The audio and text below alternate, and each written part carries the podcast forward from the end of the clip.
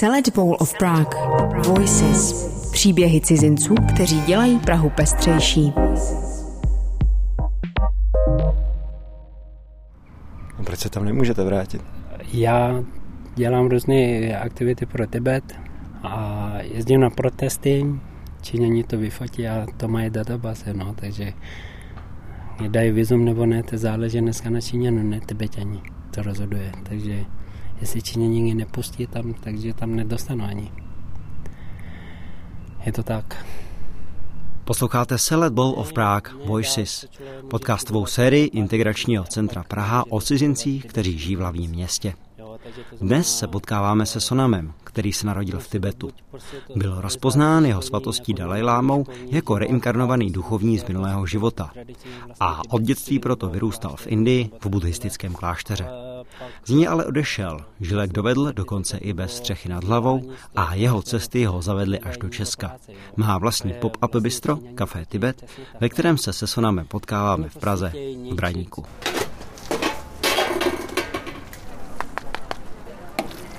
Tohle je tibetský momo, knedlík plněný v mix zeleninu, anebo s masem. Nějaký, a pak tady jsou alu gobi, to je indickým způsobem jako udělaný a z rýži podáváme vlastně. No a pak tady mám ten hermelin, vítězný hermelin, co jsem vyhrál, takže dneska nabízíme jenom tyhle ty věci, co tady vidíte. Nakladaný hermelín to mi připadá jako tradiční český jídlo. To jíte v Tibetu taky? V Tibetu nejíme, ale já to prodávám kvůli tomu, že jsem vyhrál ten soutěž Elka Sejrova nakladačka. Ten náplň je jiný úplně. To jsem vymyslel já vlastně a název moje hermeliny je Jermelin, takže ten Jerma je vlastně tibetský pepř. A pak od té doby, co jsem vyhrál, tak lidi píšou, že to chce ochutnat, takže právě proto tady mám. je to skvělý, ta náplně lehce kořeněná, vláčná, moc výborný, to fakt dobrý. A co jste si to dal? Uh, nevím. Bez masy, právě momo. Jo, první Bez masy momo. To fakt dobrý. A kdybyste to měl k něčemu přirovnat, pro někoho, kdo to vůbec kdy neměl, vypadá to trochu jako pelmeně. No, je to jiný, je to vzhledově možná podobný, jakoby jenom tím, ale jinak je to chutná úplně jinak, protože se to právě opíká, když to pelmeně se jakoby vařej. Takže musím říct, že to je lepší spíš ochutnat, než to přirovnávat.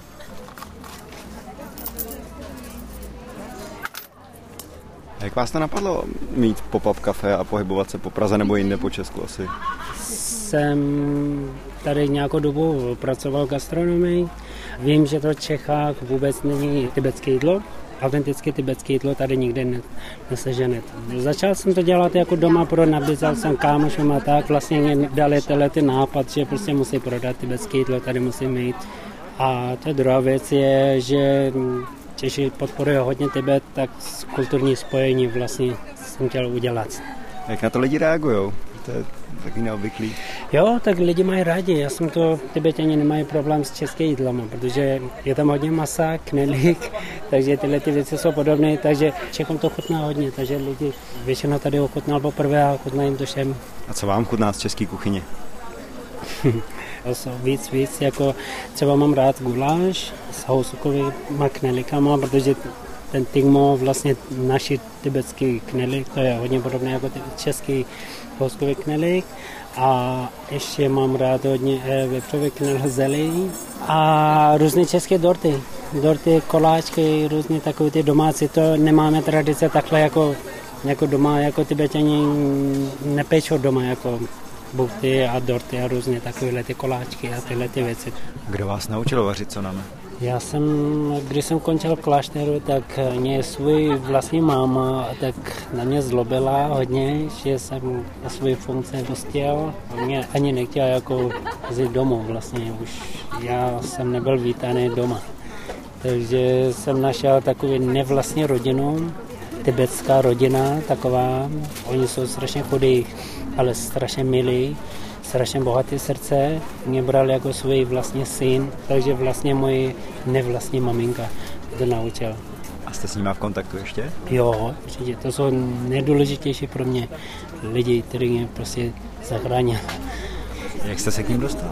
To bylo takové zajímavé, že oni měli čtyři děti a, a ta nejstarší byla dcera a byla spolužačka vlastně jednou moje kamarád a my jsme byli v Nepálu, vlastně Katmandu ve městě, jsem potkal tu holku právě.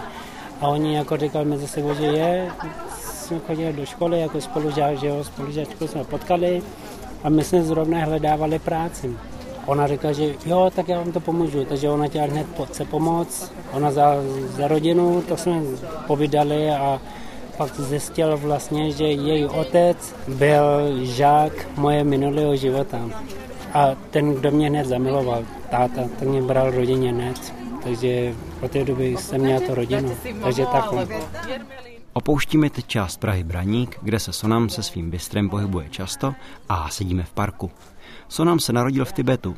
Z té doby si toho ale moc nepamatuje, protože tam s původní rodinou mnoho času nestrávil. Proč vlastně vaše rodina odešla z Tibetu? Tak politické důvodu, protože mamka neměla jednoduché tam. Fyzicky musela pracovat hodně, těžké práce, fyzicky. Byla trochu bohatější rodiny jako mamka, tak právě proto komunisti vlastně vzali všechno, co měla a to je prostě, když mamka mě vypráví občas a co tam dělal za práce, jak to bylo, podmínky a takovéhle. Tenkrát jsem jenom přemýšlel o tom, že jo, asi bylo takhle a takhle.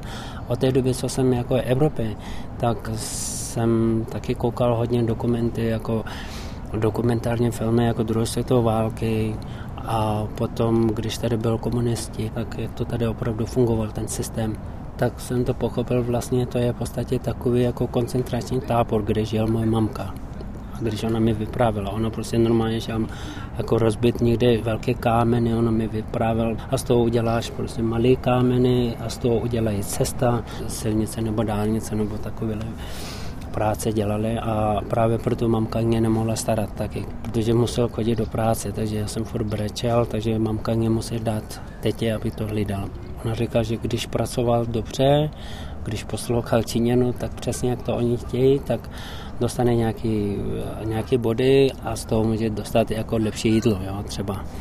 Vyplaty nebylo nic, žádné peníze nebylo, takže jsem pochopil, že to je asi koncentrační tábor, tak když přemýšlím dneska jako co znám, jak ten svět fungoval dřív, tak Ona musela v, takže kvůli, v Tibetu politi- pracovat v tom koncentračním ano. táboře. Takže vás kvůli, kvůli, ano, a kvůli politického důvodu právě vlastně utekla vlastně do Nepálu. Tak to byla hlavní důvod. Sonamova máma neměla dostatek peněz. Musela ho proto poslat do indické školy pro tibetské uprchlické děti. Jednou za malým Tibetanem přišla zvláštní návštěva s ještě zvláštnějším poselstvím. A s tím klášterem, jak to, že jste šel do kláštera? Končil jsem klášteru kvůli tomu, že mě jako rozpoznali jeho svatost Dalai Lama mi rozpoznal jako reinkarnovaného jeden z tibetských duchovní učitel nebo mistr. Já jsem měl ved jeho reinkarnace. Rodiče museli jako souhlasit, že mě dají jako do klášteru. Oni s tím neměli problém? Chtěli vás poslat do toho kláštera? Tibetu, když narodí vlastně rodině dítě, které je rozpoznané jako nějaký duchovní učitel nebo takové, tak eh, bere to hodně jako štěstí a nebo prostě je to dobré znamení vlastně, takže spíš takový zvyk, že prostě lidi mají rádi, že to narodil takhle jako doma má takovéhle dítě a kdybych nedal, tak eh, spíš pak lidi bych tam začal jako řešit a nebylo příjemné taky.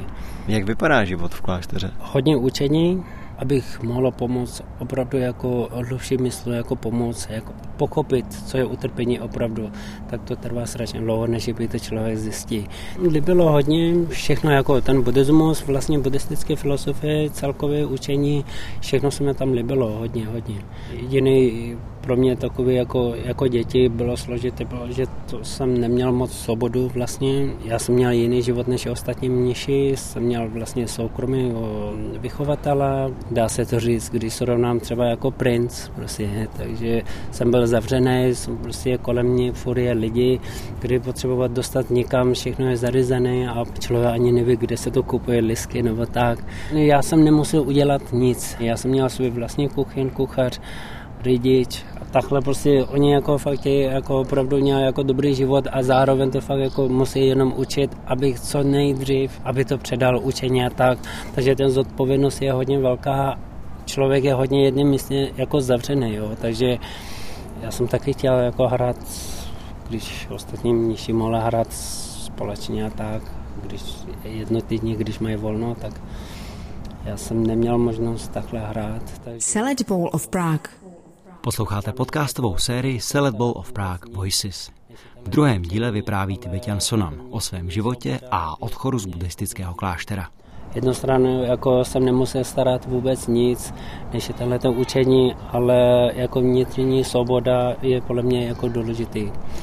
A já jsem za to rád, že jsem to takhle končil, protože jsem poznal opravdu, jak to ten realita funguje a stejný vlastně ten buddhismus je spojený na lidské realitě, jo? jak se lidi žijou, jak se člověk žije v realitě. Tak a když to poznáte, tak teprve ten učení můžete aplikovat. Co jste ještě dělal v tom, když Všechno jste měl zabezpečený, když vám teda jako vařili? A jsem měl vlastně fakt jako opravdu jsem měl svůj řidič a všechno, prostě opravdu všechno. Ráno přijde snídaně a řekne mi, co chcete na oběd a jo, ani zeptá prostě. Ale jednu stranu vypadá to, že to je komfort, ale druhou stranu to prostě si třeba bavit s lidma, jako třeba jsem kamarádil hodně dobře, jako kamarádili vlastně svůj kuchařem, vlastně jako tajně, jako občas s ním sejdu a prostě pochytám se s ním a mě to baví, protože on mě začne vyprávět, co se děje venku a Jo, třeba jsou nějaké nové filmy a Indy mají rádi hodně bollywoodský film, ale akorát já jsem nemohl dostat tyhle ty informace, takže vždycky on nějak mi jako tajně řekne, ale taky to musí dávat hodně pozor, aby to neviděl třeba vychovatele nebo takové ty starší, aby neviděl, že prostě oni to berou jako flakání, jo, takže to fláká a ještě mu nadá jako tomu kuchařovi řekne, že ty tady ho rušíš vlastně jeho, během jeho učení a tak já vím, že to oni to nemyslí zle, oni to fakt jako chce, aby to prostě uměl co nejlíp, aby to mohla pak učit. Samozřejmě si myslím, že až ten člověk dospělej, pak jako ty si stane z toho učitele, tak nikdo ti nebude jako říkat, co má dělat, jak to má dělat. Prostě to je potom samozřejmě na tebe, ale jako děti takhle oni musí jako trochu hledat, takže ten postup byl takhle. No. Po 14 letech se Sonam rozhodl klášter opustit a jeho život se úplně obrátil. Reinkarnovaného učitele ale nenahradíte. Ale sám zmínil, jak může vyučovat o světě, kterého se neúčastní a o kterém neví, jak funguje. Já jsem odešel z kláštera, tak jsem musel utíct, utíkat pryč. A já jsem to utek, doslova tam není možné jako, hlede, já končím tady a prostě už nějak to zvládněte a prostě místo mě nějak zaříďte, to, to se nedá. Stejně to lidi to řeší, no, do teďka jakože jsou smutný, když tam jezdím do Indie, do klášteru, tak ty starší mě vidí a prostě hned brečí, nebo a mi dokonce říká, ať to zůstane tam. A oni vždycky mě poprosí, jestli může učit, ještě jako ten učení, právě lidi říkal, že prostě vy jste civilu, to nevadí, prostě ten učení furt můžeš učit, vlastně seš tady ve světě, je prostě, tak ty se tady měla správně nějak učit. A mohla byste konkrétně popsat ten útěk, jak to vypadalo? To jste si prostě zabalili věci, nebo někde na jste utek? To, to bylo nebylo přímo, nebylo můj klášteru, kdy jsem utek. Já jsem studoval takovou jako vysokou buddhistický, vysokou školu, se dá to říct. My jsme měli vždycky středa, čtvrtek jsme měli volno, takže jeden čtvrtek jsem utek. při procházce. Já jsem nezabalil nic, já jsem nezal fakt nic. Jenom pár teplé oblečení a když jsem dostal dárek od jednoho člověka, jsem dostal jako takový, takový dražší švýcarský hodinku nějakou, tak to jsem říkal, že to vezmu třeba, když místo peněz použiju tady toto. Já jsem nevěděl, ta, ta hodnota ty hodinky vůbec netuším. Takže jsem někde nechal za strašně levno, když koukám dneska takže a vůbec mi to nevadí. Že jste je použil a pamatujete, jo, si, jo, jo, jo, pamatujete si za co? Za strašně málo, za strašně málo peněz. Když člověk přemýšlí, já jsem byl fakt naivní, říkám, já jsem fakt vyrůstal jako fakt zavřený prostoru, takže jsem nevěděl hodnotu nic. Máma Sonama po opuštění kláštera přijmout nechtěla. O rodině, která mu pomohla, jsme už slyšeli. Sonam žil dál v Indii, protloukal se, jak dovedl. Přerod z role privilegovaného duchovního v běžného člověka byl těžký. Výukou buddhismu rozhodně nezbohatnete. Pomohlo mu ale, že uměl anglicky. Učil cizince tibetštinu a také provázel po horách. A vy jste v té Indii žili krátce jako bezdomovec, je to pravda? Jo, je to tak, je to tak. Jedno jsem to fakt, jsem žil jako bezdomovec skoro. Jednou dobu jsem žil fakt asi čtyři dny, pět dní možná, tak nějak jsem opravdu jsem spal díly, jako Indy, to je dobrý zkušenost. Jsem měl, jako jsem pochopil, jak tam opravdu žijou ty bezděláci tam. A je to dobré vědět, zažít, protože pak člověk pochopí vlastně, že ty máš daleko víc možnost, než žít oni, protože oni opravdu třeba neumí anglicky. Jo. Třeba když neumí anglicky, nemá školu, tak Indy, dá se to říct, prostě člověk je něco jako možná jako, já nevím, nějaký, nějaký věc, existující věc možná. A to je celý. A jak se vám to stalo, že jste se ocit na té ulici v Indii? Jako já jsem nemusel jako vyloženě končit na ulici jako takhle, to ne, ale já jsem to fakt jako chtěl to zkoušet vlastně, spíš jako zkoušet, jak to je opravdu, ale pravda, že prostě já jsem neměl tolik peněz. Já jsem měl možnost bydlení, jako jsem bydlel s někým, jako tam bylo jako bydlení a všechno bylo, ale mm, jsem to zkoušel a, a já jsem rád, že jsem to zažil, protože pak člověk váží, co má. Prostě já si myslím, že tohle je důležité, když člověk dokáže jako vážit, co máme a prostě nefurt hledat víc a víc, to prostě nikdy nebude stačit. Takže No a jeden den jste potkal Češku. No, pak jsem potkal Češku a pak jsem končil tady, v Čechách. Mám syna, s Češkou vlastně a vlastně nežijeme spolu, ale mám syna, takže kvůli tomu jsem vlastně v České republice vlastně. Chcete o tom mluvit víc? O tom, jak jste se dostal do Čech? Nebo stačí takhle? Nevím, to, to je, tam to nic jako, nic extra už. Vlastně ona těhodněla a pak to byl celý. Takže jsem musel jet sem, takže jsem to rozhodl, že jo, ano. Co přijde, to musím to akceptovat. Co nám říká, že nejen v Česku máme o Tibetu zkreslené představy. Není pravda, že Tibetané nepí, jen meditují, jsou osvícení a nedochází mezi nimi k násilí. Jak se ale dívá Sonam se svou neobvyklou duchovní a mezinárodní zkušeností na život uprostřed Evropy? Co si pamatujete z příchodu do Česka? Pro mě to bylo jako fakt čistota tady hodně a prázdný. Nikde nikdo. Jindy zvykle všude jako lidi, tak tady nebylo moc lidí vůbec.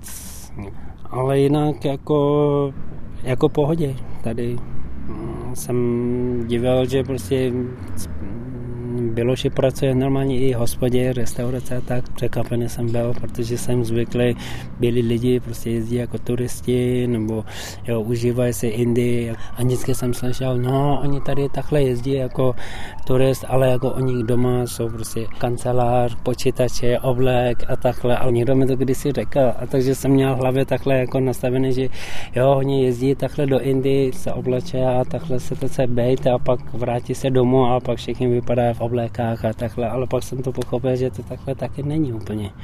Co, co vás tak jako zaujalo na nás? Na začátku jsem koukal, kolik lidí eh, konzumuje alkohol taky. Hodně, hodně. Já znám lidi, kteří fakt dokáže pít 10-12 piv a, a jede domů úplně klidu. to by nepřežil. no, takže nevím, ale jinak normální prostě lidi, jako normální. Je něco, co vám je na životě v Česku nepříjemný? Něco, co vám vadí? Tak to je, to je složitý. Tak samozřejmě je hodně smutný třeba rasismus. Jo? Lidi měl trochu jako opravdu soustředit sám na sebe, kde žijete, vlastně jaký planetě vůbec žijeme a, pak to pochopíte vlastně, jak se správně mělo chovat, protože to tím, že jste rasista, tak obližujete sám sebe, ne to cizince, co tady je. To neuděláte nic. Ho maximálně obližujete fyzicky a to je celý. Což je špatný, ale nikdo vyloženě není úplně jako rasista a občas má takový ty, to má v sobě nějaká ta myšlenka a to pustí a ani neví, že to pustil a pak řekne, cože, ty to fakt jako, tak to myslíš, nebo tak, a oni pak a oni řekne, jo, já si dělám srandu, nebo to bylo for. A vy osobně jste se setkal s nějakýma rasistickýma předsudkama nebo útokama? Jo, jo, potkal jsem, i na mě útočil jako i fyzicky. A jsem zažil i na Moravě, i, i tady v Praze. já kvůli tomu to netrápím, jako že to prostě to tak je, prostě dobrý lidi může být tady, dobrý lidi může být i Indii, špatný i tady, špatný i Indii, kamkoliv prostě, jo, so, takže to, to se potká, no, prostě člověk. Ale tyhle ty věci, kdyby změnil, tak tady bude trochu klidnější. Tady řeší hodně lidí, že jo, imigrace, imigrace, sousední země jako Německo, Francie, jo, a vlastně tady není, tady nejsou. To prostě řeší. Jako lidi prostě hledají problémy. Jo. To já si myslím, že to je zbytečně řešit, proč nemůžete užívat svůj život klidu, když máte klidu. A kdyby bylo něco, co byste mohli z Tibetu sem přenést, co by to bylo? Otevřenost, nebo jak to mám říct, asi open mind. Slyšeli jste druhý díl podcastové série Salad Bowl of Prague Voices. Se Sonamem se s vámi loučíme a těšíme se příští týden na Větnamku Mimi, která do Prahy přišla jako dospívající za svou mámou. Protože jí české oblečení bylo velké, začala si šít vlastní. Dnes provozuje vyhlášený módní butik La Femme Mimi v centru města. Češi jsou velmi hodní a slušní. Ve Větnamu zase lidi, asi protože ten život je těžký, tak všichni se strašně snaží a tím pádem v práci nebo v jiném prostředí je to víc takový konkurence, víc někdy až trochu krutý. Salad Bowl of Prague. Voices. Příběhy cizinců, kteří dělají Prahu pestřejší. Podcastová série Salad Bowl of Prague Voices byla vytvořena pod záštitou Integračního centra Praha jako součást mezinárodního projektu Integra. Ten je financován z Azylového, Migračního a Integračního fondu Evropské unie. Evropská komise nezodpovídá za zveřejněný obsah a využití informací v něm obsažených.